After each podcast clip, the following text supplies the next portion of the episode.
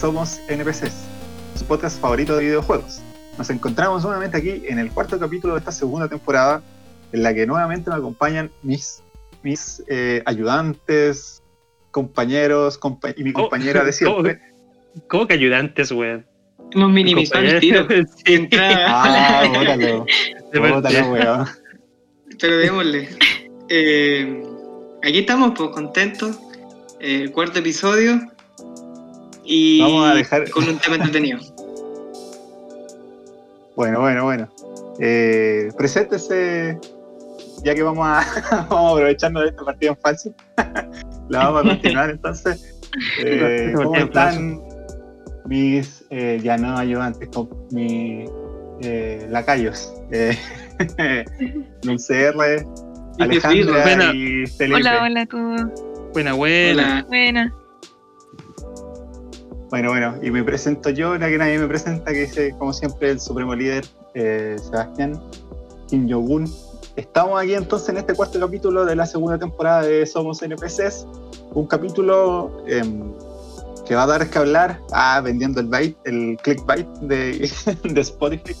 Estamos flipando que es, no es nada más que nada más y nada menos que un tema de discusión, de debate, de interés público, podríamos decirlo, ya que estamos en, una- en un momento cívico, sábado 15 de mayo en Chile. El tema del capítulo de hoy es la adicción a los videojuegos o la adicción en los videojuegos, la problemática de la adicción en relación a los videojuegos. Desde la ¿Qué es ser perspectiva de cuatro adictos. Desde la perspectiva de cuatro adictos. De cuatro yonkis. Cuatro yonkis de los videojuegos. Sí. Uno más que otro. Pero. Pero no, eh, vamos a tratar de ser bien imparciales con el tema, porque es bien delicado e interesante también. Así que. Es bien polémico. es un tema, Sí. sí, es que es un tema que, que- que tiene varias patitas, podríamos decir, está la, la industria del videojuego como tal, y tiene los aspectos sociales, los correlatos psicológicos, sociales, políticos, eh, eh, y una serie de zonas que entran en contacto y en conflicto. Así que, bueno, antes de ingresar a, a la conversación, al el debate, al panel de adictos, no de expertos, de, de adictos del día de hoy, vamos a, a hacer como la costura, la sección favorita de- del público de, de- de Somos NPC, que es la contingencia, porque como nadie tiene la posibilidad de buscar en Google noticias sobre el mundo de los videojuegos, nosotros lo hacemos por ustedes.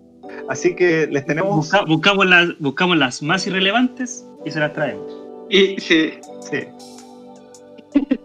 De hecho, yo creo que la eh, es bienvenida a la sección obligada que tenemos acá en, en todos somos NPC. es lo que no, no se, no, no se, no se tranza. Está Puede no, posibilizada. haber, puede no haber capítulo, pero no puede no haber contingencia. Eh, bueno, tenemos algunas noticias bien interesantes. eh, un conflicto de monopolios, de empresas monopólicas que, que luchan por monopolizar el mundo de los videojuegos, como, bueno, el mundo de la tecnología, mejor dicho, no solo los videojuegos, que eh, don Felipe nos va a deslumbrar con su detallada investigación del conflicto No, no. de Apple y la Epic Game Store. O sea, no es tan detallada mi investigación. De hecho, es como. llama más la atención por como los grandes bloques que se están moviendo, pero en resumen, su- sucede que eh, Epic Store, como que no contenta con las políticas de ganancias que tiene Apple en su, en su App Store, ¿cachai? En donde venden las aplicaciones, donde venden juegos y como las diferentes compras que se pueden realizar. Eh, no estaban muy contentos con, con la store de, Apple porque se llevaba un porcentaje muy amplio de las ganancias que se podían sacar de esas ventas, de sus productos. Entonces, por ejemplo, empezaron a vender productos, no sé, de Fortnite de los propios juegos eh, dentro de su propia store. Y esto va contra el contrato y contra las políticas que había establecido previamente Apple con Epic. Y esto tuvo como una repercusión no solo como dentro de estas como estas dos empresas, sino que como que llamó a otras empresas que empezaron a alegar que los tratos de Apple eran abusivos, que el porcentaje que sacaban de sus productos eh, de terceros eran muy elevado el porcentaje que obtenían Y aquí empezaron a meterse todo, fue como que estaban peleando dos, se metió otro a defenderlo, el otro también se metió. Y mm, bueno, hasta ahora como los mayores implicados vendrían siendo PlayStation, eh, Microsoft, eh, y es una cagada más menos grande porque al final están sacándose como trapito al, al sol. Esa es la expresión, ¿no? Sí, están como sacando los trapitos, están como demostrando ciertas malas políticas de, de otras empresas, pues, porque, bueno, Apple como que de alguna forma tiene el, el argumento jurídico, ¿cachai? De que es un contrato, pues, ¿cachai? Que se está rompiendo. Y Epic, eh, por su parte, eh, está como del lado de los buenos, se podría decir, porque muchas empresas pierden mucha plata con Apple. ¿Qué pasó? Eh, Microsoft como competencia Apple y también como dueño en realidad o como accionista, no sé cómo decirlo, de, de Xbox, ¿cachai? Creadores de Xbox, también pierden mucha plata en ciertas stores, ¿cachai? Y vieron también un medio, un mecanismo de desprestigiar a Apple al ofrecer mejores políticas y al decir que iban a cambiar sus políticas de venta y de los productos que estaban dentro de sus propias eh, stores no iban a ser como tener un margen de ganancia superior al de los terceros que estaban dentro de sus tiendas. Súper enredado el, el tema. Y me voy a ir apurando un poco, pero por dato freak, o como lo más interesante es que PlayStation como que salió también eh, herido porque se supo que eh, Epic Store confesó que PlayStation eh, le había pedido como cierta cantidad de plata por eh, el crossplay que se hacía dentro de Fortnite. O sea, si, no sé, pues, aumentaba la cantidad de jugadores que hacían crossplay con otros amigos de otras plataformas, en Fortnite, Epic tenía que ponerle cierta cantidad de plata a PlayStation porque era la plataforma que tiene la mayor cantidad de jugadores. Así que era una cuestión muy loca, así como salió PlayStation, salió Microsoft, eh, puta, es que son todas. Está como Epic, está Apple, Steam está como mirando de lejos y la pura cagada. Y lo interesante es que esto a esta hora se está, está en juicio y ahí vamos a ver si eh, Apple pierde cierta... eh, Apple bajó en, de hecho en Ep- Epic y Apple bajaron en, en la bolsa y como que todo se desbalanceó y es un, es un Oh, oh, caos no, eh, oh no, empresarial. quedará, quedará la pobre bolsa, señor. Déjenme- No, pero a lo que voy es que es como para leerlo como, como síntoma de toda la weá, pues, ¿cachai? Y como eh, notar eh, eh, cómo pueden cambiar las políticas, incluso para los usuarios, porque al final con estas peleas lo único que ganamos somos nosotros, pues. Lo más probable es que Los adictos. Pero, vamos, pero va- ¿vamos a ganar realmente? ¿Ganamos? O sea, yo creo que, mm, por ejemplo, creo que PlayStation tiene como política súper rancia respecto al crossplay. O sea, los huevos que tienen que hacer para jugar con otro amigo de otras plataformas. Nos pasó con el Cristóbal y con otros amigos que, con los que jugamos.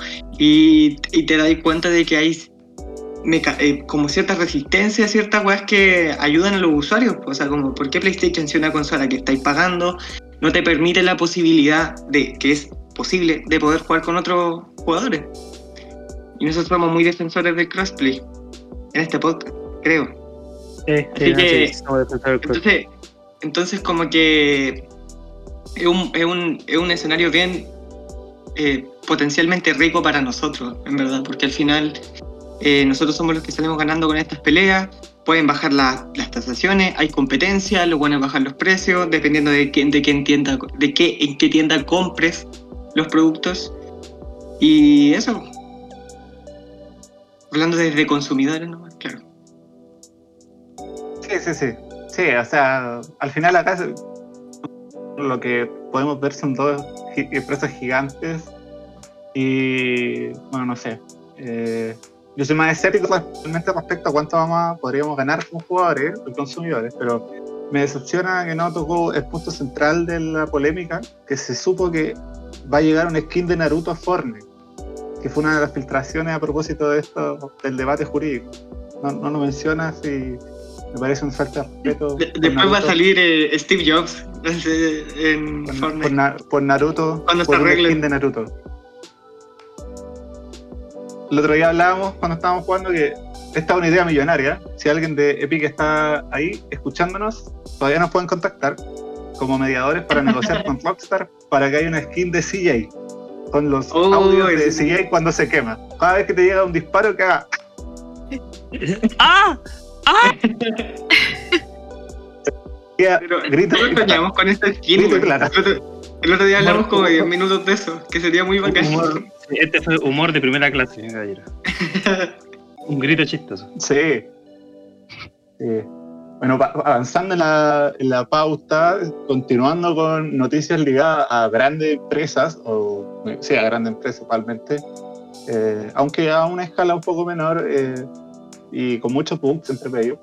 Eh, hace poco, esta semana salió una nota de prensa que ha sido bien discutida, porque algunos dicen que se está malinterpretando, que Ubisoft eh, señalaría que el modelo de negocios que seguiría la empresa en el futuro sería más ligado a la producción de juegos free to play, eh, Battle Royale probablemente, que ah, en, en virtud de que, eso, de que pueden generar una serie de mecanismos de monetización a través de micropagos, skin y las cosas que estamos acostumbrados, cada vez más acostumbrados, acostumbrados hoy en día, con Fortnite, Rocket League, etcétera, etcétera y que eso supondría que no es que se vayan a abandonar la producción de juegos AAA, sino que se vería reducida eh, para privilegiar un poco la producción de más juegos eh, free to play.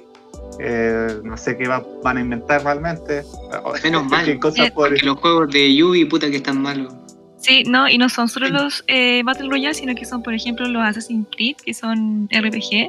También los quieren hacer free to play. Sí, como que en Wow. verdad la- el objetivo yo creo que es como ganar más plata. Si Ubisoft se, eh, es como muy reconocido porque sus juegos no son tan de calidad, pero les encanta como eh, hacer ese tipo de cosas para generar mucho ingreso. Sí, Que- sí, sí. como que el modelo de negocio va a ser como RPG abierto, una cosa así como el. ¿Cómo se llama el juego que salió ahora que igual al el Legend of Zelda? El Genshin Breath of the- Impact. Claro, como, que, claro, como Impact. Genshin Impact. Sí. No lo había pensado, qué loco. Te van a dar gratis Assassin's inter- Creed. interes- Interesante. Sí, ¿eh? pero yo sinceramente no sé si siendo fanática o, o fan de ese juego go- eh, jugaría un free to play. Te metería no sé en si ese val- mundo. No, no creo, no creo que valga la pena. Yo, yo jugaría a Rainbow Six, weón. Esa weá jugar. El Six. Ya, pasemos al siguiente tema mejor. Usted, usted, usted está, usted está La otra vez vi un, uno decía, si le gusta Rainbow Six, estáis deprimido y no tenía amigos. Pero la- la- la- la- ahí la dejo. Exactamente, Exacto. exactamente. Y bueno, la, la última, bueno, no, no es la última, pero una de las últimas noticias que tenemos para avanzar hacia el, el tema de la semana es que eh, PlayStation está, va a comenzar, o ya comenzó, si es que no estoy equivocado, una, un evento bastante penca que se llama Celebración de los Jugadores, eh, que básicamente va a consistir en que desde el día perdónenme que ahora me está, 18 de mayo, o sea, el martes, 18 de mayo, la- los jugadores, la comunidad de jugadores de PlayStation tiene que ganar cerca de 2.400.000 trofeos y todos vamos a recibir, eh, si nos inscribimos, todavía están a tiempo de inscribirse, hasta el lunes, hasta el martes 18 de mayo, si se inscriben como en este evento y se llega al objetivo de 2.400.000 trofeos como a, a mitad de, hacia fin de mes, nos van a regalar un avatar y Sí. otras cosas. Por eso Para es que un usted- evento muy... Para que usted radio escucha, sepa que si está escuchando esto, ya es muy tarde. Para En todo inscribirse. caso, ya no se va a poder inscribir. Uy, Bueno, pero existió. De hecho, sí, sí, porque van a ser, van a ser como tres oleadas, una cosa así, como tres temporadas, no sé cómo decir. Sí. Sí, no, averigüe, en Google. Deje de escuchar weas. Averigüe, Averigüe. averigüe, averigüe. Bueno, y la, la última noticia, la última noticia es más que nada un, un cumpleaños, eh, una conmemoración, y se la dejo a, a Don Cero porque se preparó toda la semana Sí. para darla. Así que Sí, sí, sí. Dele nomás. Sí, le- o sea, le quería decir feliz cumpleaños a Xbox. Es una consola que yo tuve, pero más allá de eso, eh, ya, ya que estamos hablando de Microsoft, yo quería hablar de lo siguiente. Señor Bill Gates, yo sé que usted escucha este podcast. Eh, yo sé que usted está pasando por un momento difícil. Se separó de su esposa, su compañía ya no es la más grande del mundo. Pero le quería decir una cosa. Si usted necesita la compañía de un hombre, estoy disponible. Soy barato, un par de millones para poder arreglar mi vida, poder tener amigos. Y eso, esa era mi noticia. Bueno, eh, lo, terminamos entonces la sección de contingencia deseándole felices 20 años a la, al lanzamiento de la Xbox original y, y dejándole la invitación a Bill Gates entonces que quiere tener un damo de compañía. Eh, bueno, avanzamos. Es difícil seguir después de una declaración de honestidad tan grande de parte de, de Don Cerre. Pero, mm, ¿quién quiere, mm, ¿Estás hablando en serio? cómo se dice esto? No, sí, no, no lo pongo en duda, por eso te digo que me cuesta continuar con el, con el ritmo narrativo después de, de que nos abrimos. Tú te abres y muestras tu- tus sentimientos. Entonces, es, es momento de. Uno se, empieza, uno se empieza a preguntar por qué Bill Gates no, lo- no lo contacta a uno. Ya, sigamos entonces. Todos se quedan callados, como, eh, ayúdenme, ayúdenme. No, Eh, pero piensa que si piensa si Bill Gates se separó que el hombre del segundo hombre más rico del planeta, vos, ¿cómo te vas a separar vos que soy un indio culiado? Ese es como el tema. No es Yo por no- yo- yo soy- yo soy de Latinoamérica, soy de Latinoamérica, puedo decirlo. Está ahí, estamos cayendo en una zona oscura. Avancemos, por favor, avancemos. Feliz cumpleaños, Xbox original, 20 años, bacán. Increíblemente somos mayores que la Xbox original. Eso dice mucho, pero bueno, así es la vida. Vamos entonces a avanzar, eh, después de varias dilaciones, al tema de la semana, al tema de la polémica, por el que vamos a llegar a los titulares de eh, Twitter, con suerte que no es nada más y nada menos que adicción a los videojuegos, la adicción en los videojuegos, un tema que siempre está ahí, eh, un problema que está siempre ahí. Eh, todos, todas, todes, eh, convivimos con las adicciones en nuestra vida, lo hemos visto en algún vecino, en algún amigo que se, que se enrolla y pierde su vida, su carrera en, en un juego. Bueno, le- les dejo, le, les invito entonces a, a hablar, a, a que tengan una experiencia catártica y den cuenta de, de su vida. No. A que hablemos entonces de qué pasa, ¿Cuándo, cuál es el límite entre una sana entretención a cuándo se transforma o se puede comenzar a transformar en una adicción. Les dejo la palabra. Eh, ya, yo quiero partir, bueno, eh, antes de averiguar un poco, porque averigüé eh, sobre lo de las adicciones, la definición que yo tenía como eh, un poco de la adicción en general, no solo de los videojuegos, es como cuando uno genera un tipo de, de dependencia hacia algo y eso interfiere con tu vida cotidiana.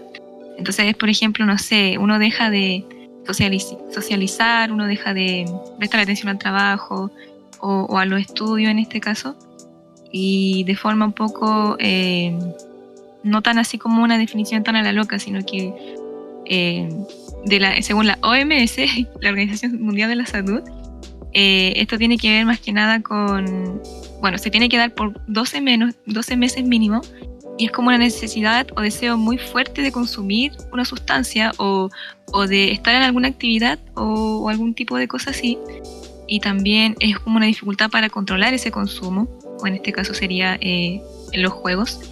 Eh, también los síndromes de abstinencia, que nosotros sabemos lo que es, que sucede cuando uno interrumpe o reduce el consumo. Eh, también, como yo les decía, hay como un abandono progresivo eh, de los intereses ajenos eh, que no tengan que ver con la sustancia o con la actividad. Eh, esto quiere decir en verdad que se invierte cada vez más tiempo en las actividades relacionadas con, con la obtención de, esta como satisfacción que genera la, la adicción.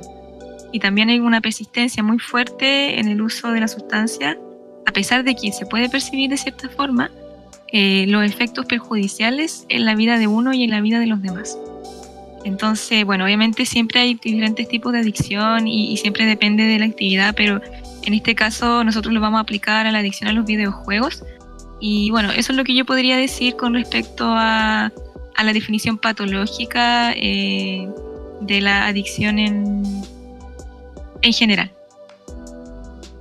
Que- Eh, ¿Sabes qué interesante ese tema? Yo tenía la misma definición, pero lo que tú agregaste, que yo no sabía, es que, que, que te tiene que dar por lo menos por 12 meses.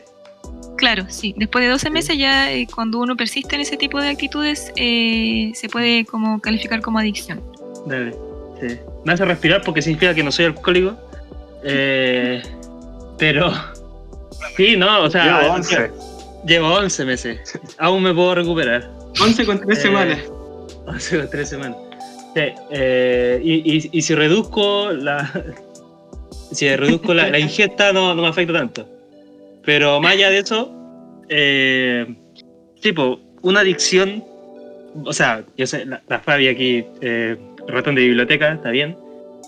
Pero ¿qué es la adicción para mí? Alejandra, hombre, Alejandra, Alejandra. Concha su madre, weón. Ya, Eh, no pone el peo. Eh, eh, eh, ¿Qué es la adicción? No, exactamente. Es cuando empieza a afectar tu vida cotidiana y justamente cuando se relaciona con un síndrome de abstinencia. Eh, pero yo me imagino a gente adicta a los videojuegos. Me imagino así, estando lejos, estando lejos de la, eh, de la del juego y sintiendo ansiedad, sudor de manos, que es básicamente lo que siente aquí el Felipe Flazo. Eh, pero eso, sí. no, no, estoy, estoy difamando. no. Eh, pero eso, ¿qué es para usted la, la adicción, Felipe?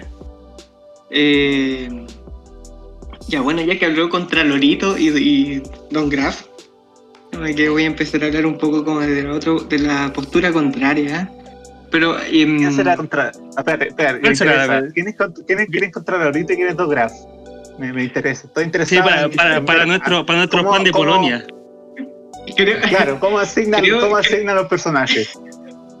no, de hecho, creo que la Fabia sea contra Lorito y a Don Graf. Yo creo que el Cristian es el niñito drogadicto que estaba en la casa y ese- del árbol, y ese- fumándose y ese el. El, niñi- el, el niñito que dice, Don Graf, yo soy adicto. El niño chocolate de AR. Mira, yo me voy a dar un poco color porque justo ahora le estaba diciendo a Christian que viera una película muy buena que es sobre eh, el escritor eh, David Foster Wallace. Y. Oh, el CR. Bueno, Christian, sí, ya lo dijimos.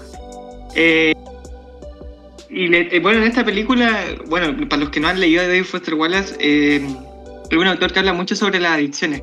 Generalmente se le dio el prejuicio de como que hablaba mucho de drogas, pero también habla como de adicciones como a la televisión, a la tecnología, y es, una, es un tema como recurrente, pues, como la gente que se adicta a la comida, la gente que se adicta a ciertas actividades que se escapan como a los típicos tópicos de las adicciones sexy, como, así como, no sé, por las drogas, el alcohol, el Los celulares cigarro. también. Hay gente que no puede dejar Claro. de tener el celular en la mano. Sí, pues, y es un tipo de adicción de la que no se habla, pues, ¿cachai? O de la, te- de la tele, pues, ¿cachai? Como que la gente llegue a su trabajo, como que su principal actividad sea la tele. Es una, es una suerte de adicción también. Y, pero nosotros orientamos la perspectiva a esas adicciones más típicas, o como la típica idea como de drogadicción o de, de adicción como dura, ¿cachai? Que es como eh, destructiva para el cuerpo. Y, pero en este caso creo que es bien interesante porque eh, más o menos omitimos ciertas prácticas abusivas con el cuerpo y con la mente que se escapan un poco a estas cuestiones. Pues, y lo que le decía este loco era como que el entrevistador, porque la película se trata de que entrevista a Foster Wallace, le dice que por qué no tiene tele en la casa, al escritor, pues, ¿cachai? Real. pues, Y este le dice que no, que no tiene tele porque no le gusta la idea de que la gente, o sea, de que él desarrolle en su cabeza eh, la sensación de que tiene como esa tele como una fogata constante en su casa, ¿cachai? Como esa cuestión que te da una fuente de calor y de cariño. Y más o menos esa es una sensación que se me hace muy palpable, creo, con ciertas experiencias como el PlayStation o la tele, que te sentía acompañado. O sea, como no le ha pasado que a veces estáis como solo en tu pieza y preferís prender la tele que estar escuchando el silencio así como de tu habitación. Son sensaciones que son muy eh, naturales en nuestro cotidiano ahora, creo. Pero especialmente que ahora, por pandemia, que uno en está pandemia sobre todo. está buscando calor humano de alguna forma. weón. Y, y creo que a veces perdemos como el foco de que ciertas como aparatos tecnológicos empiezan a funcionar, te sirven para conectarte de forma humana, por ejemplo, de los podcasts, ¿eh? o los chats. Si escuchas, si estás escuchando esto, no te suicides, la vida vale la pena. o, lo- o los chats de grupo de amigos, ¿cachai? O jugar online si es que estáis con amigos, te- de alguna forma te genera otro tipo de relación con la tecnología que está actuando como mediadora nomás. Como, Pero- como lo estamos haciendo ahora. Como lo estamos haciendo ahora, amigos. Pero eh, creo que es tan, es tan delgada la línea y que a veces hay que tener cuidado. Yo creo que sí he pasado por adicción en los videojuegos y la sigo pasando. Y algo que hay que enfrentar. pues. Eh, creo- que a veces duermo menos por estar jugando, ¿cachai? Y esa Sí. cuestión no es, no es sana, pues. Te a Y perder, po. le ha pasado acá, no es como solo yo. pero no, te pasa. a, empezáis como a, encontrar ese calor en, en el videojuego, pero al mismo tiempo empezáis a perder el calor real, ¿cachai? Por ejemplo, dejáis Claro, de es estar que con tu familia, eso- dejáis de salir con tus amigos, dejáis de enfocarte en tu vida, ¿cachai? Eso es como el. De hecho, como para cerrar la idea, eh, el entrevistador le dice, ¿y por qué crees que es como mala esa sensación de calor que te puede entregar una tele? Pues, ¿cachai? Y él le dice, ¿por qué no? Porque de alguna forma eh, el placer que te está entregando eh, está supliendo la realidad, pues, ¿cachai? Y no sé, como que dice, me imagino en un futuro que todos vamos a estar conectados a una tele así, pegar la cara y que te va a, entregar todo el placer necesario sin que tú enfrentes la realidad, pues. Y te estáis matando, pues, de alguna forma. Entonces, eso, creo que la adicción pasa por ahí, por el peligro de apartarse demasiado de la realidad por la sensación de placer directo. Como que. de ese placer fácil. Es que, eh, bueno, ya que nos pusimos un poco denso, voy a vender humo también, chamullar un poquito. No está, esto no está en la pauta como dentro de todo, dentro de toda la Esto, pauta. está, esto está en tu guion, weón. Vamos a tener que castigarte. eh, es el. No, no, no estoy castigando a Felipe, pero que lo que va a decir, lo que voy a decir yo, que es como el, el punto que está ahí entreteniéndote, po. está ahí, ahí en una actividad que, que es una forma de pasar el tiempo, pero es bien compleja, po. Es bien compleja porque estáis como estáis vinculados, pero al mismo tiempo estáis como eh, en la soledad de tu pieza cuando te estáis jugando, aunque estéis jugando online, es como una conexión comunitaria, pero una conexión comunitaria bien extraña. Y si estáis jugando solo, eh, se transforma, claro, en, lugares como muy eh, con un valor simbólico, pero que son complejos de. Es fácil perderse como en esa entretención, como en, en un- como dijiste tú, dejar de enfrentar la realidad, dejar de enfrentarte a ti mismo también y perder, perder el equilibrio de esto es una actividad que ocupa cierta parte de mi vida o a una actividad que empieza a ocupar mi vida y a, a- a llenar muchas eh, parcelas o a ocupar mucho tiempo. Ahí es donde el significante de la adicción está, puede estar presente al momento de, de relacionarse con los videojuegos. Igual tiene carices, eh, matices perdón, y, caras, facetas diferentes según el género. Entonces, no estáis, no estáis jugando, pero no estáis desconectados del juego. Como que se empieza a volver una relación que está constantemente en toda tu vida, aunque no estés jugando como tal. Entonces, y para avanzar en la pauta, y separa este paréntesis personal eh, o de comentario personal, eh, sí, volvamos como a lo, a lo que le había señalado, como las adicciones eh, que se van manifestando también de manera diferente de acuerdo a, al tipo de juego que, a, los diferentes tipos de juegos, perdón, a los juegos online, a los juegos competitivos, a los juegos single player eh, y todas las variedades que existen.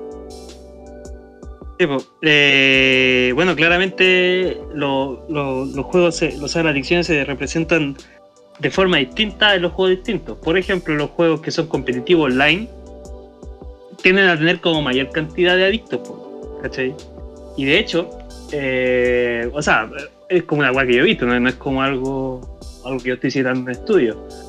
Pero generalmente, no sé, lo- el LOL, el Fortnite, el PUBG tienden a tener como mayor cantidad de, de adictos en el sentido de que eh, van, van generando como un, un- eh, la forma en que está estructurado el juego, que es competitiva y que se va y que tú eh, cada vez deseas más, por ejemplo, ser el primero, ser el primer Battle Royale, eh, Victory Royale, toda la cuestión, eh, te hace seguir, seguir jugando, seguir jugando, seguir jugando, te da una sensación de, ser, de estar, que estáis avanzando, estáis mejorando, estáis siendo cada vez mejor, ya no estáis de lo último, sino que estáis en, en- en nivel 50, o sea, no, en el, en el lugar 50 y después estáis en el 20, después estáis en el 30 con la esperanza de que vaya a ganar y que vaya a ser bueno.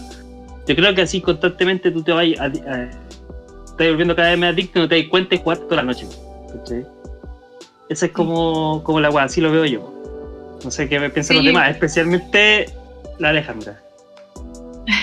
No, yo igual creo que los juegos eh, online, como los MMORPG o Massive Multiplayer Online Role Playing Game, eh, son los que más adictos hacen a la gente. O sea, en el fondo, como que los videojuegos, igual las adicciones dependen de las personas. Hay personas que tienen personalidades un poco más adictivas.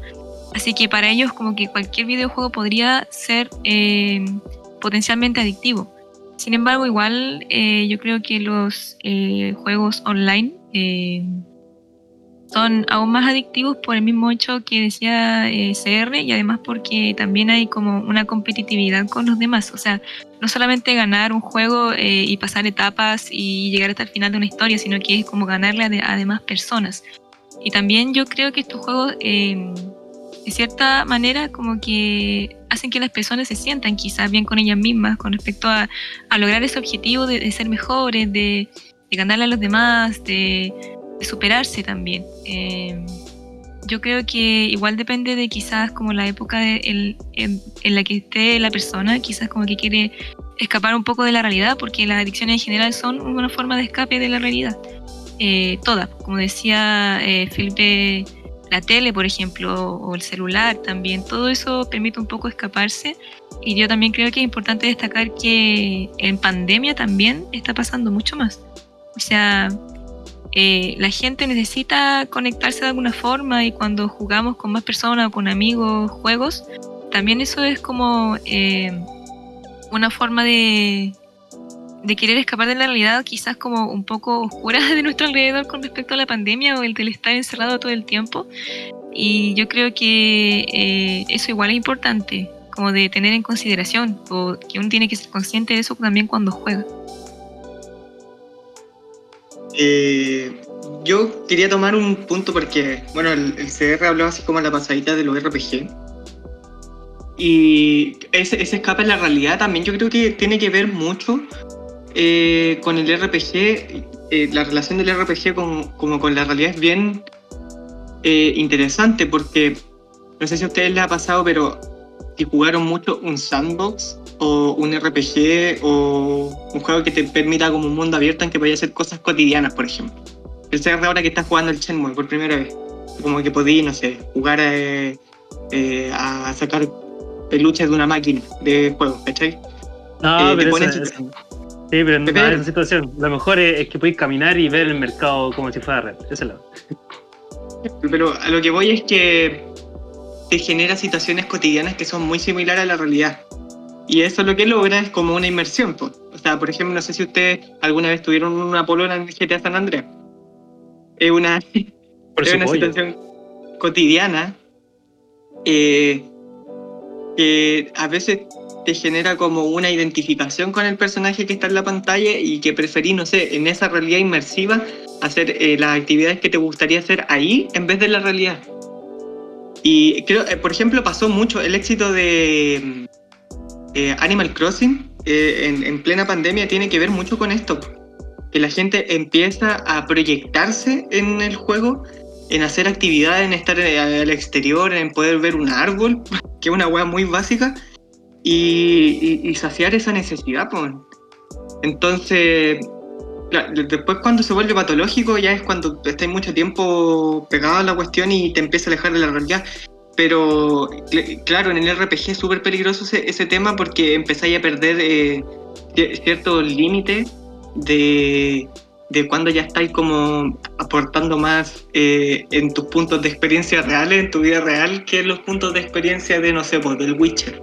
Entonces como es, es bien interesante ver el tema de la inmersión en relación a la adicción porque es como el punto más, eh, como se podría decir, como explícito de cómo la realidad virtual empieza a afectar la realidad eh, re- real, porque ¿cachai? Como física, tangible.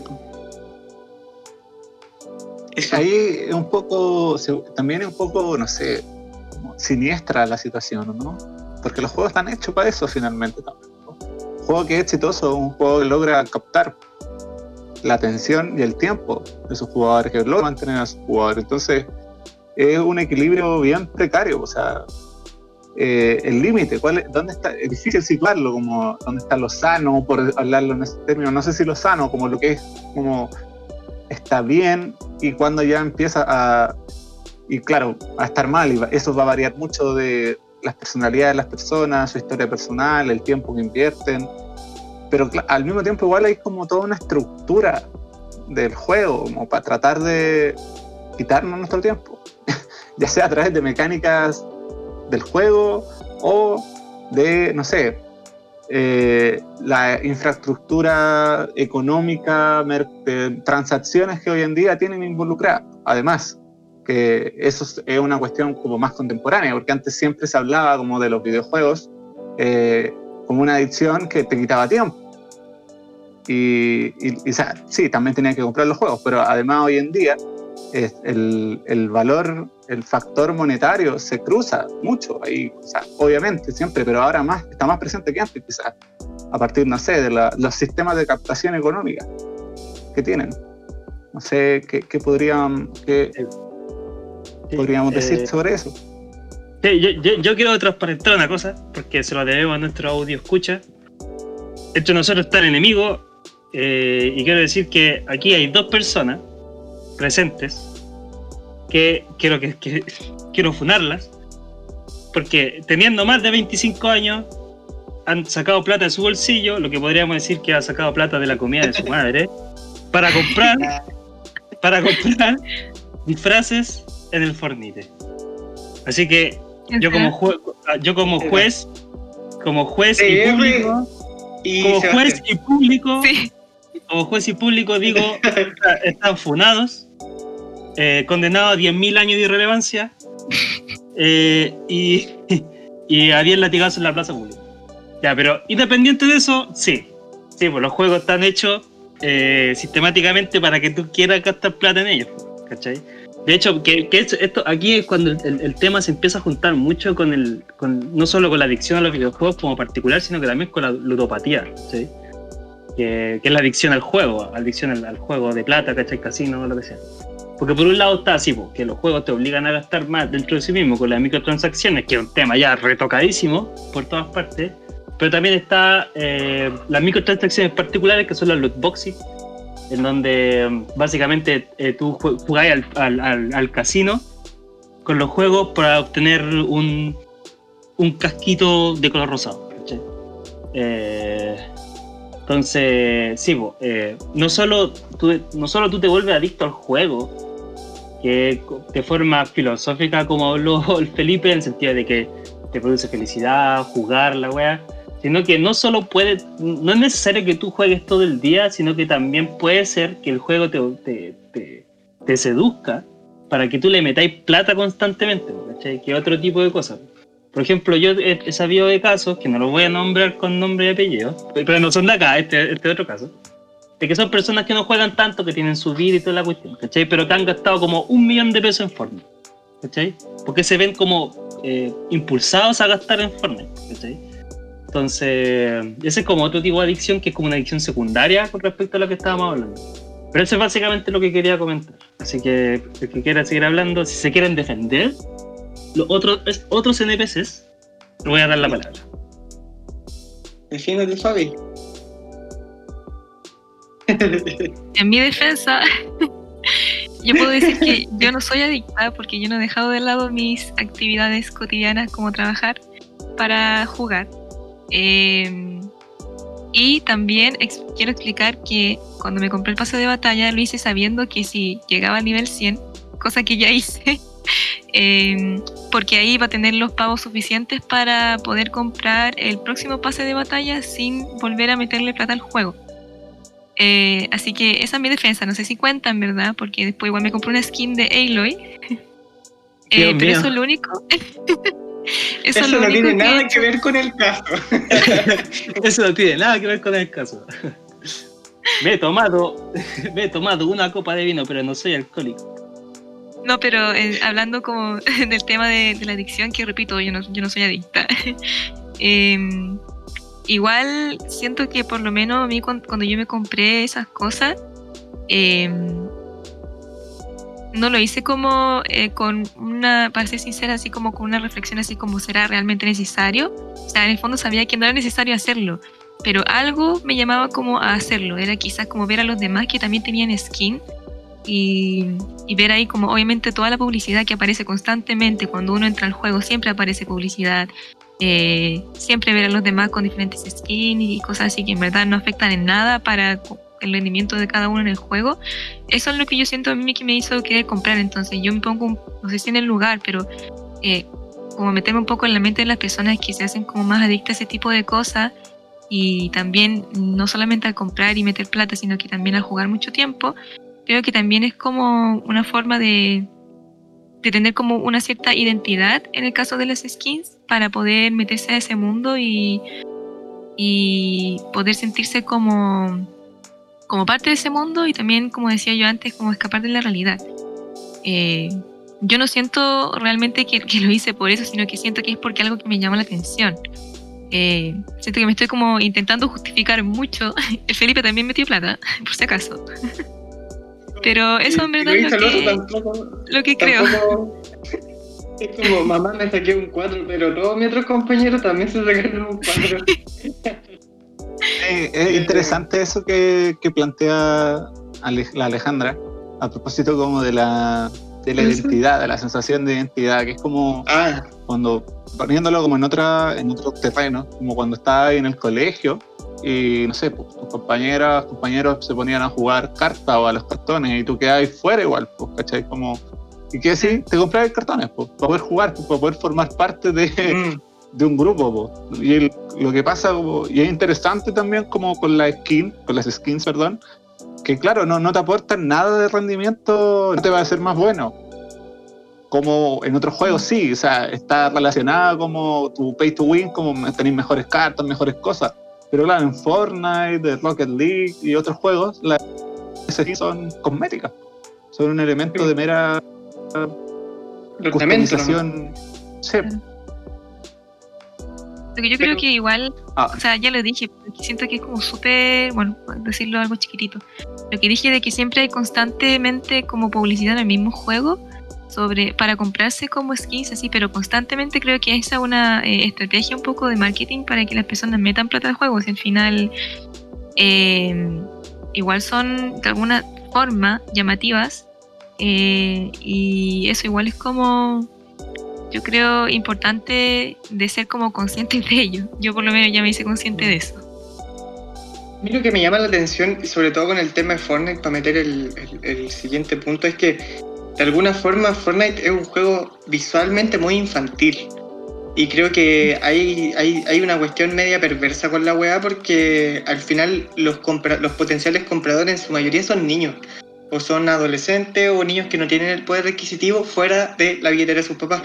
Y, y bueno, no es tanto que se gasten la plata los papás, sino como el hecho de que generen en el niño la necesidad de comprar a tan temprana edad.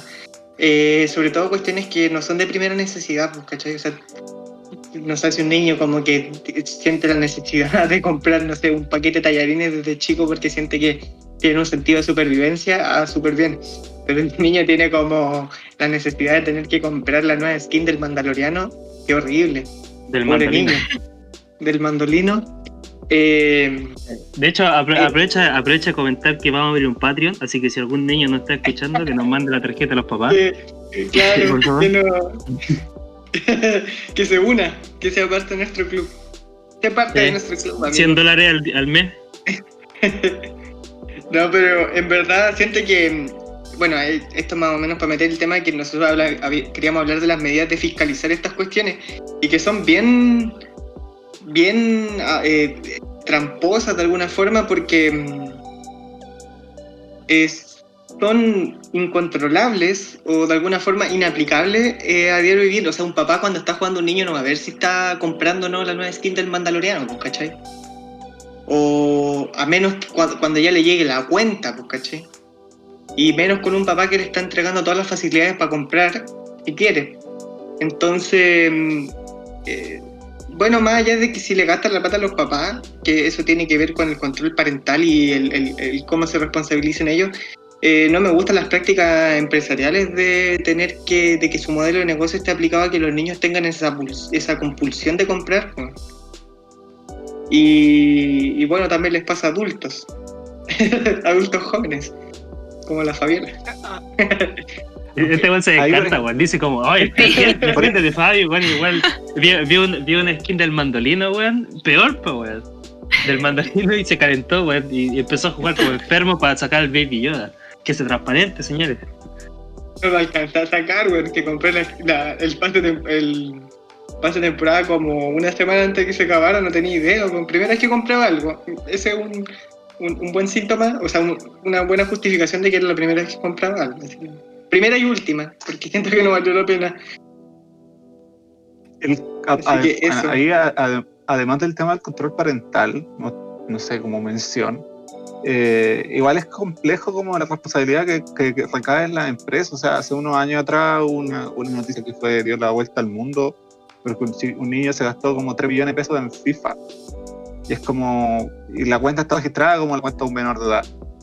PlayStation y, y Electronic Arts no hace nada, ¿cachai? Como obviamente está pasando algo, no puede ser que una persona de, de, no sé, 10 años esté moviendo 300 lucas al día, ¿cachai? En micropagos, pues. entonces, claro, tiene que haber un control parental, pero también podría haber algo, correo de advertencia, algo hacia el dueño de esa tarjeta de crédito, ¿cachai? Como, oye, ¿sabes qué?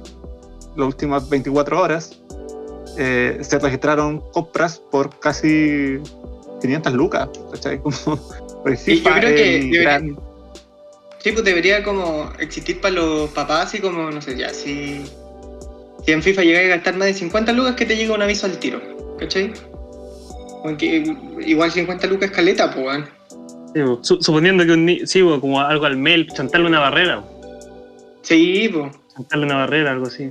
Y la O weá sea, no es tan que- difícil, weón. Si o sea. Los güeyes, sí, pues los güeyes nunca van a querer van a querer ponerle un tope, porque son empresas. No. Pero o sea, sí, sí, a lo no mejor les conviene. no les conviene, pero sí a lo mejor, como dice aquí Supremo Líder, eh, cuando ya tenéis como una actividad medio sospechosa, que es como un- un- una cuenta de un menor de edad gastando 300 lucas al día, sí, pues, o sea, decir- mandar un correo de advertencia va a decir que estamos haciendo esta hueá. Pero a los no les conviene. sí, sí. No, pues para nada. Para nada. O sea, lamentable, pero es el mundo en que vivimos. Eh, bueno, avanzamos en la, en la pauta para que no, no se nos haga eterna la, la conversación, no porque no está interesante, sino que más que nada para. Para que ustedes, desgraciados, no se aburran. Claro, que no Yo quería, no, sí, no quería decirlo de esta forma tan, tan, poco, de, tan poco decorosa, pero claro, es, la, es el meollo del asunto, lo que quería decir. Eh, vamos a entrar, antes de, de ingresar a la sección estrella del canal, que es la miscelánea, eh, detenernos un poco en las perspectivas externas e internas que existen en el mundo del videojuego o ligado al mundo del videojuego y las adicciones.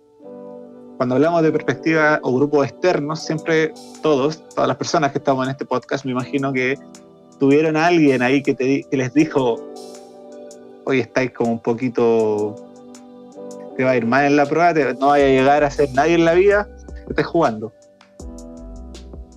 Tu mamá, tu papá, Eh, siempre te dijo, sí, suelta el play, chiquillo, bien chica. sí, están aquí a los ojos cuadrados. Eso me decían ahí. Y yo le decía, ¿qué te pasa, vieja concha? Eh, a mí, mira, tipo, lo que pasa es que tenemos varias perspectivas externas, porque ¿cachai? tenemos el control parental. O sea, ah, recién estábamos hablando del control parental, pero, pero así como, o sea, para desgajar un poco como la, la discusión anterior, que ya no estamos hablando como de la loot boxing, ni de cómo meterle plata a un juego, sino que como de la adicción. Claro. Volvimos, volvimos al tema de la adicción. Me da ¿Cachai? risa que, quiero- ¿Mm? claro, que me da risa que decís como, oh, los viejos, ya, los viejos. Como que a mí me decían que no me hiciera adicto. Y delante estamos, hoy los cabros chicos que compran muchas weas están adictos. Eh, estamos haciendo un Viejo, hipócrita. viejo bueno. Sí, es que, es que es el tema, ¿cachai? Porque es un tema el, el sacar la plata, pero ahora volvimos a la adicción, ¿cachai? Por eso quiero dejarlo, se lo quiero dejar bien claro al público para que no se confunda. Volvimos a los cabros que son adictos, ¿cachai? Los cabros que están cagándose la vida jugando, jugando al play. Ya. Pero, sí, es que está, hay varias posturas que son externas. Porque, o sea, no, no, no quiero que suene como que la postura interna es la mejor, porque la postura interna es la de los gamers. ¿Cachai? Y que probablemente siempre están equivocados. Eh, ahora todos de suscritos, buen funado. Eh, pero yo, yo quería hablar particularmente de, la, de, la, de los medios de comunicación. Eh, ustedes se, repártanse los. Eh, a mí me da mucha risa que cuando, cuando surgió de- desde la. Creo que fue la APA, no, no, no sé en realidad, pero la, la Organización Internacional de Psicólogos y Psiquiatras que consideraron que los videojuegos eran una adicción, salió un montón, weón, de, de documental pedorro, ¿cachai? De, de, de reportaje. No, espérate, déjame moderar mi lenguaje. De reportaje sin mucha base en la realidad. Eh, de, de periodistas, weón, que empezaron a, a tratar esto como, como, como si fuera una wea terrorífica, weón, ¿cachai? En donde decían como adicción a los videojuegos, tan, tan, tan. ¿cachai? ¿Es acaso tu hijo un adicto? ¿Cachai?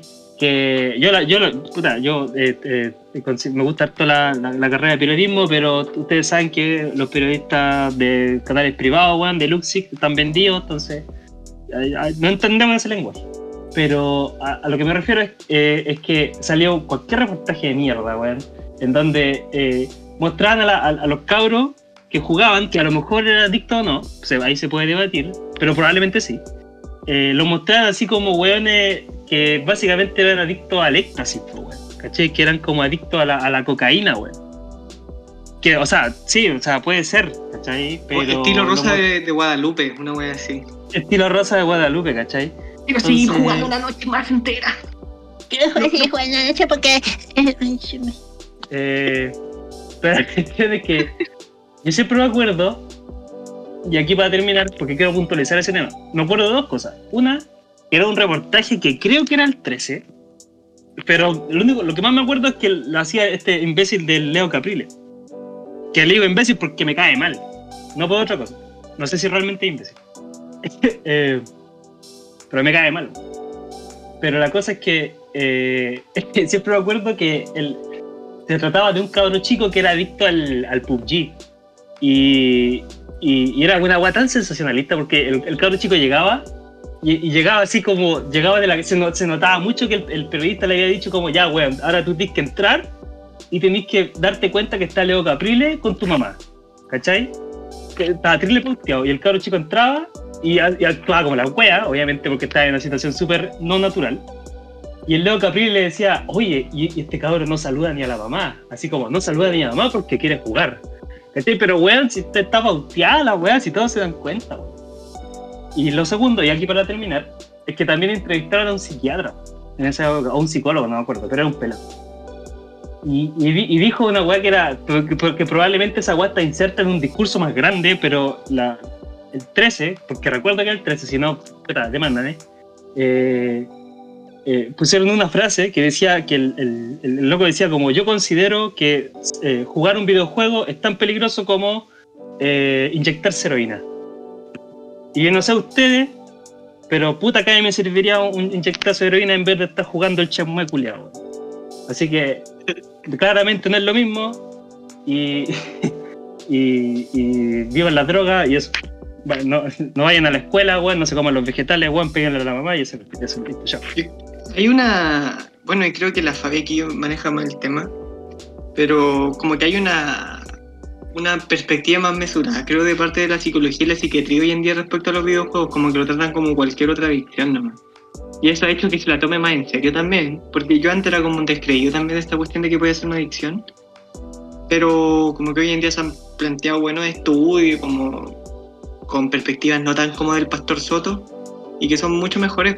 Entonces, no sé, como que por lo menos desde la perspectiva psicológica y psiquiátrica yo sí creo, como que tienen buenas Sí, bases. No, no, sí, Sí. oh, eh, eh, sí, para, eh, perdón, para no hablar más, sí, he hablado caleta, weón. Pero eh, sí, o sea, a, a lo que quiero referirme es que yo no, yo no desconfío de que los videojuegos pueden ser una adicción, especialmente confirmado internacionalmente por la psiquiatría, ¿cachai?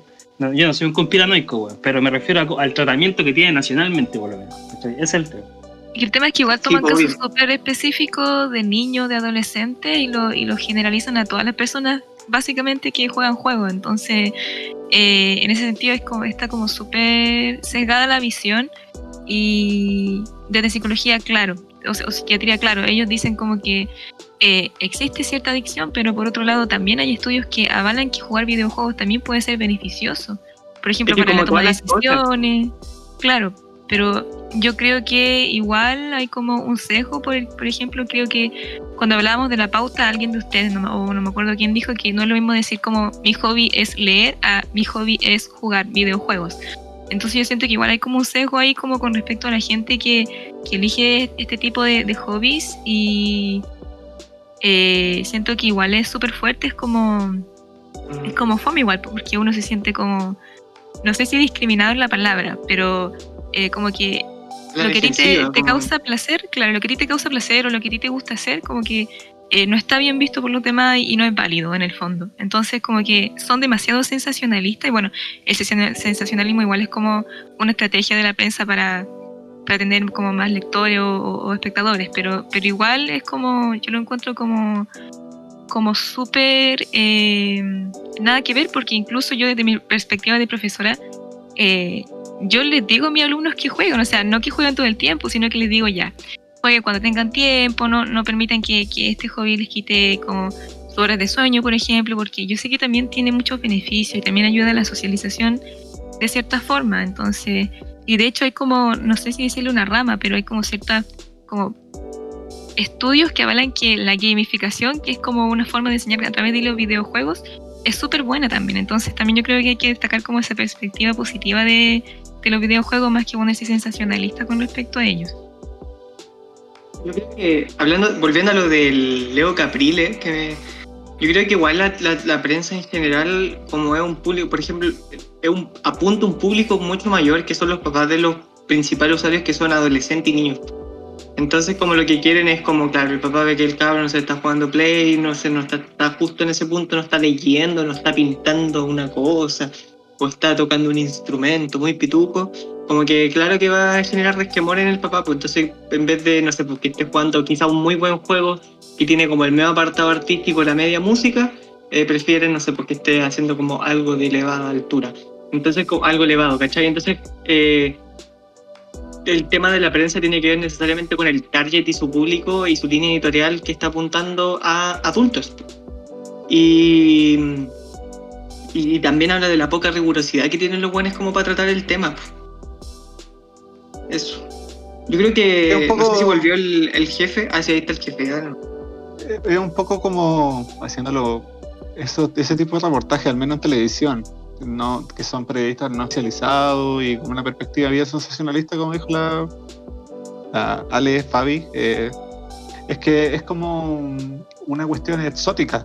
Se le ve como algo eh, freak, como el, el gamer, pero una categoría muy como de la década de los 80, de la década de los 90, incluso de los primeros años del 2000, que es como un individuo asocial que no tiene capacidades de entablar unas rela- relaciones humanas porque está totalmente alienado como por el juego. Entonces es un poco como una perspectiva que invalida, claro, el pasatiempo y es como muy... eh, Insisto, es como la categoría de lo exótico, cuando te ponen siempre reportajes de videojuegos, es- generalmente es como la perspectiva para hacerle el equilibrio, es como estos indígenas que los ingleses se llevaron a, a pasear por zoológicos, ¿cachai? Como muy desde la wea rara, como mira, este gallo ni siquiera saluda a la mamá, ¿cachai? Como, como dijo el CR, como este tipo eh, es un inadaptado social, no, no sabe hablar, pues se le fue la vida jugando, pero claro, se, se hace una generalización por un caso extremo, que eso es lo típico que hace siempre la prensa, como con los, con los inmigrantes, eh, con todo, siempre, el sensacionalismo, entonces Para el conflicto Claro, una- Israel-Palestina. es una, es una, es una, pre- una aproximación muy desde el espectáculo, desde la noticia, desde el titular, de, claro, generar esa sensación de que generalmente lo único que hace es reproducir prejuicios. No, no informa ni busca debatir, sino que reproducir prejuicios sobre una comunidad o sobre una actividad en este caso, que sería el jugar. Eh, que, claro, y, y también por eso genera un poco lo que es la, la respuesta como muy reacia que viene de los grupos internos, po, de los propios, de las propias personas que juegan, po, que que es como nada, que muy de, a la defensiva también respecto a, a- a, por ejemplo, cuando se, se dijo, de la, se tipificó la adicción a los videojuegos como, un, como una enfermedad. Hubo mucho debate en ese sentido también, desde los grupos internos. Ahí les dejo la, la, Sí, la voz. O sea, es que acabamos de hablar de los grupos externos y ahora vamos a ver la proposición interna. Eh, eh, sí, sí, por eso yo- era una yo, transición. por- eso por lo se que llama tengo- una transición. Sí, eh, yo recuerdo, eh, pero igual fue hace tiempo, que bueno, esta- eh, la adicción a los videojuegos es una cosa que estaba hace tiempo, hace tiempo, hace tiempo que, que se anunció. Eh, pero yo recuerdo que cuando salió, igual hubo resistencia. De hecho, yo mismo fui resistente a entenderlo así, como una adicción. ¿Cachai? Ahora, ahora pienso distinto. Pero recuerdo que los gamers, que son los que no se escuchan, aparte del gato, Gamers. eh, aparte del gato, eh, los gamers eh, encontraron que, o sea, que si tú, si, que la perspectiva era, si tú eres adicto a los juegos, es que eh, se, se dio como una decisión bien arbitraria, porque si tú eres, te decía, ya, puedes ser adicto a los videojuegos porque algo que pasa, que yo creo que todos saben que hay- hay- existe alguien adicto, pero también al mismo tiempo, al mismo tiempo tú puedes ser, eh, tú puedes ser adicto a cualquier guapo, ¿cachai? Eh, si, si tú puedes ser adicto a los videojuegos, también puedes ser, puedes ser adicto como... De hecho, era, era muy chistoso el ejemplo, porque me recu- recuerdo esto que decían como, pero y los que son adictos al deporte. Es como lo que si eres adicto al deporte, probablemente eres más saludable, pues, esa es como la respuesta. Pero yo creo que se encontró con varias resist- con alta resistencia en un principio, ¿ya?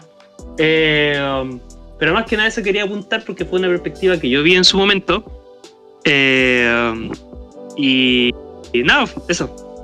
Para que sigan hablando ustedes, Ah, yo, compañeros. yo, yo- compañeros yo quiero hablar de los, de los eSports porque eh, han salido muchos documentales como en el último tiempo sobre los buenos que son como profesionales, que están en estas como casas gaming y que comen pura pizza, como que toman pura Coca-Cola.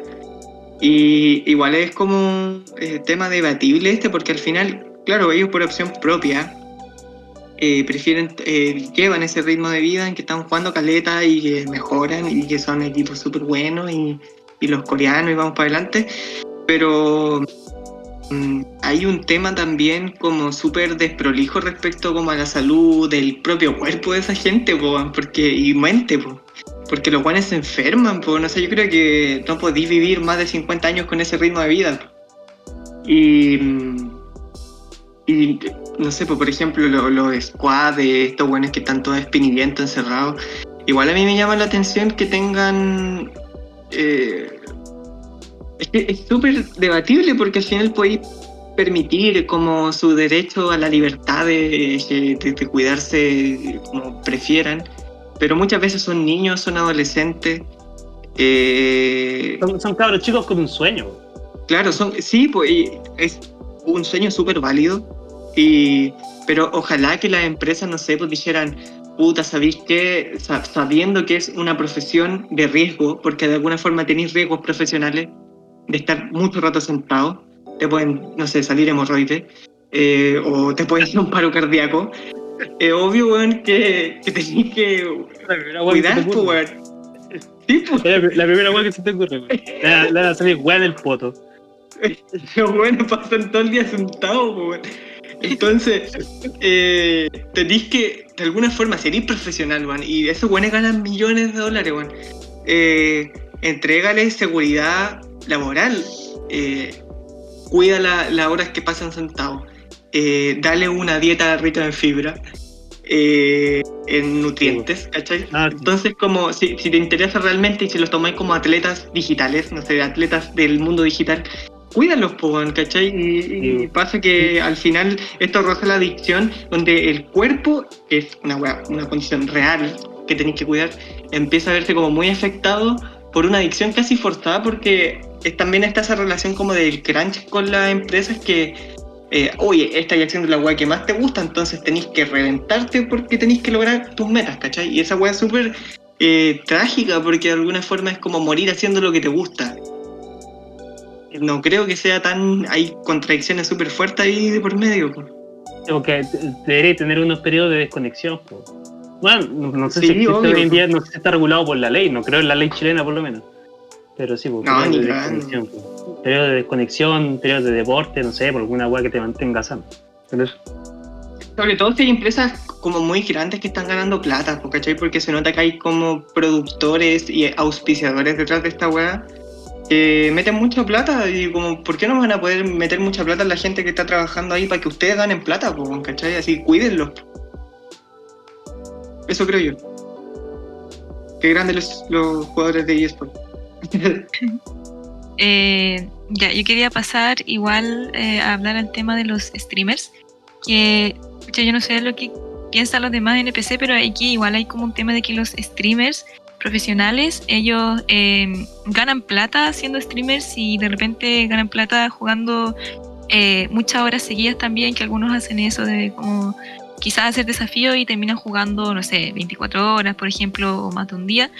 Eh, pero eh, siento que independiente o no de si ellos son adictos, eh, yo creo que la perspectiva quizá hay que mirarla desde como un poco la imagen o lo que ellos entregan, el mensaje, mejor dicho, que ellos entregan, sobre todo porque los que el público que más ve este tipo de, de videos en YouTube, por ejemplo, o en Twitch, son niños chicos.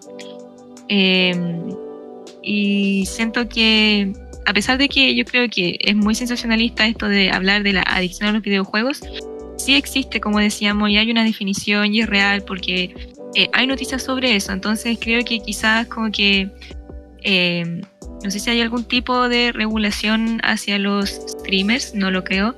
Eh, nunca he leído algo sobre el estilo.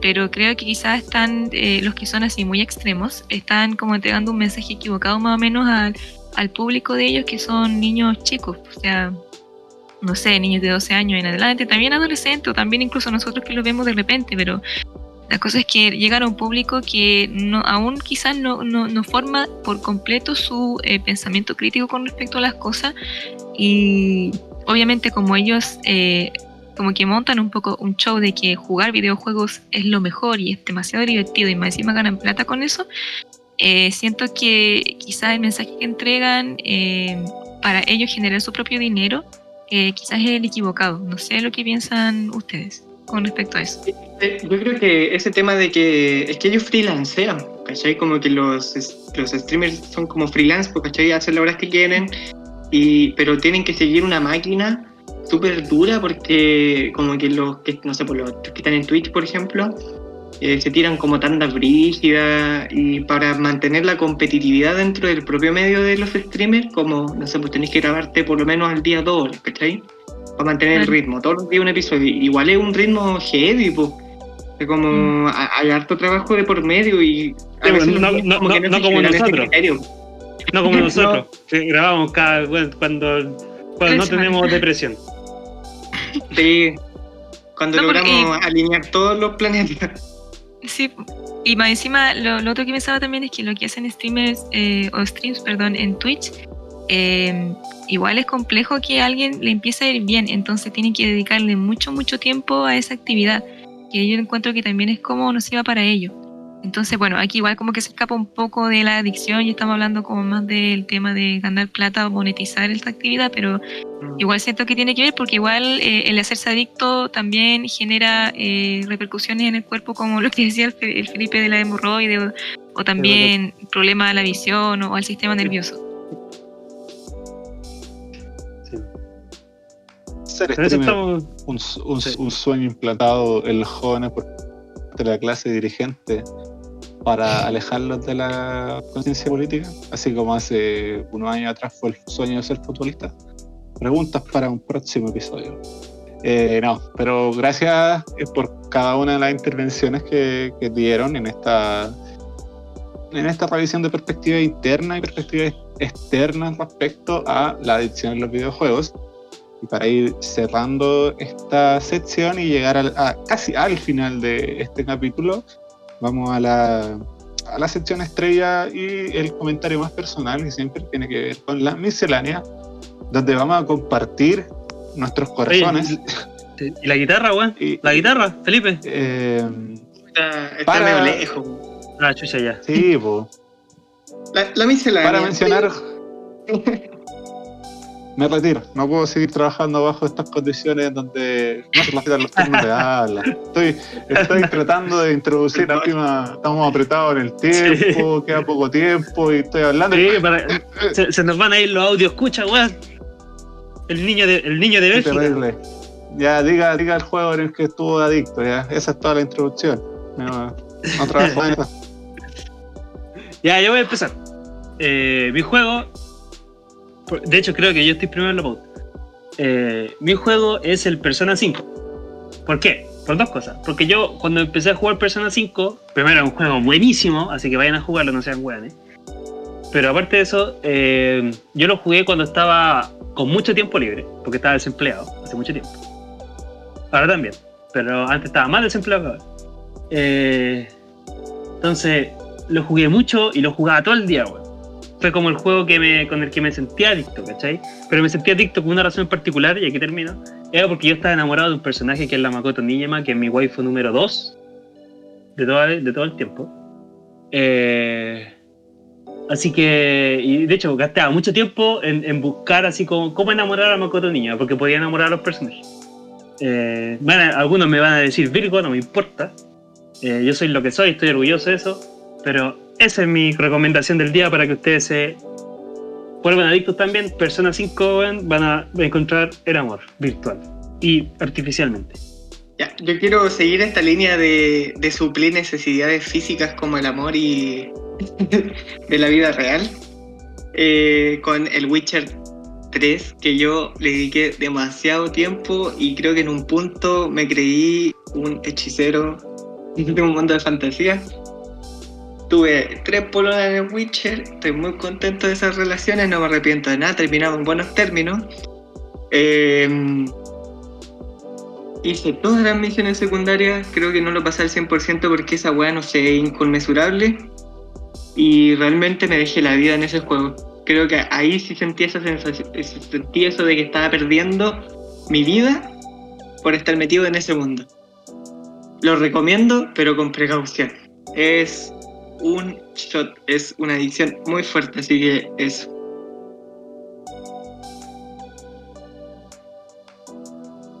Eh, ya, Sandra, ahora tú- sigo yo.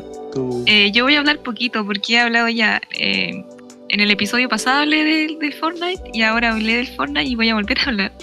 Eh, pero pucha, a mí me gusta mucho. eh, yo creo que sobre todo porque es el primer juego de ese tipo que juego, o sea, Battle, Battle Royale. Eh, y me da risa estarlo recomendando porque yo sé que hay mucha gente que, que, ya, lo, que, ya, lo, que ya lo juega. Pero no, en serio, y sobre todo jugarlo con amigos es muy divertido y, y si uno intenta no ser tan competitivo y pasarla bien, también eh, yo creo que se puede pasar un buen rato con, con esto, con este juego. Así que esa es mi recomendación. Bueno, lo mío es una anti-recomendación. No son juegos que realmente recomiendo, son los juegos donde creo que he estado. he generado más sensación de adicción que. eh, bueno, el, FIFA. ah, yo siempre hablo de FIFA. En realidad, yo no he jugado el modo más adictivo, por lo mismo que el FIFA Ultimate Team, porque le tengo algo de aprecio a mi vida y a mi tiempo. Pero sí he jugado mucho tiempo, me invertí muchas horas en algún momento de mi vida tratando de ser bueno o mejor que el jugador casual. Y en base a eso todavía puedo ganarle al, a, me sirve para ganarle a, mi- a amistades. Pero sí el juego que me convirtió en un punto de mi vida el año 2017 en un adicto fue Clash Royale. Eh, juego de celulares, que una, una perspectiva que quedó algo fuera del debate, pero que son probablemente los juegos más adictivos. eh, que me llegaba a generar rabia cuando perdía. Es como un juego de estrategia, combate, que toma como una base de ajedrez con cartas, como Hearthstone, una cosa así. Y no sé si lo recomiendo realmente, porque ya pasó su momento de gloria y se me fue la vida en algún momento. Eh, ese fue el juego donde fui más adicto realmente. Lo llegué a hablar con el psicólogo. Eh, el tema de que estaba jugando muchos juegos, así que fue un, un momento oscuro de mi vida. Ese fue mi juego más, donde he sido más adicto. creo que esa fue la miscelánea. Bien corta y bien abierta, como a- abriendo los corazones, la experiencia personal, muy, muy honesta en ese sentido, estuvo bueno. Tres La recomendaciones y dos, y dos anti-recomendaciones. no vayan allá. Así que bueno, creo que estamos llegando al final de este capítulo, casi al final. Eh, un tema que, habíamos conversado con más o menos en broma, más o menos en serio, pero que igual eh, tomarnos un poco el, tiempo de hacerlo.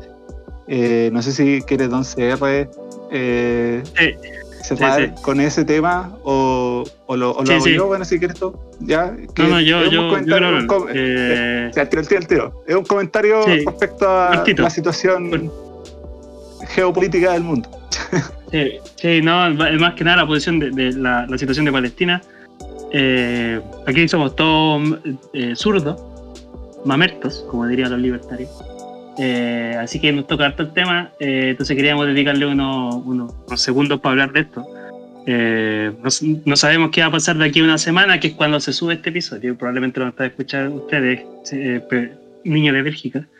Eh, pero más que nada decir que eh, estamos con Palestina, tomamos posición, creo que hablo por todos, a menos que alguien quiera hablar- a- abrir el micrófono ahora, pero eh, no eh, la prensa dice que un conflicto, no es un conflicto, es una situación colonial, por lo tanto Palestina tiene todo el derecho a resistir y estamos con ellos.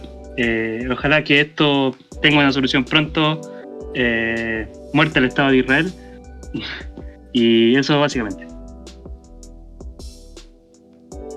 Pues, Eso, eso era lo que era un poco la, por decirlo así, postura, como dijo don CR. Se trata de una situación colonial, no cuando se habla de la ambos de la condenamos la violencia venga de donde venga, siempre es una cuestión que es una forma de acercarse a este tipo de situaciones que eh, invisibiliza la proporcionalidad de fuerza y todas las causas que están involucradas en un conflicto que se eh, remonta hacia el siglo XX y el colonialismo europeo.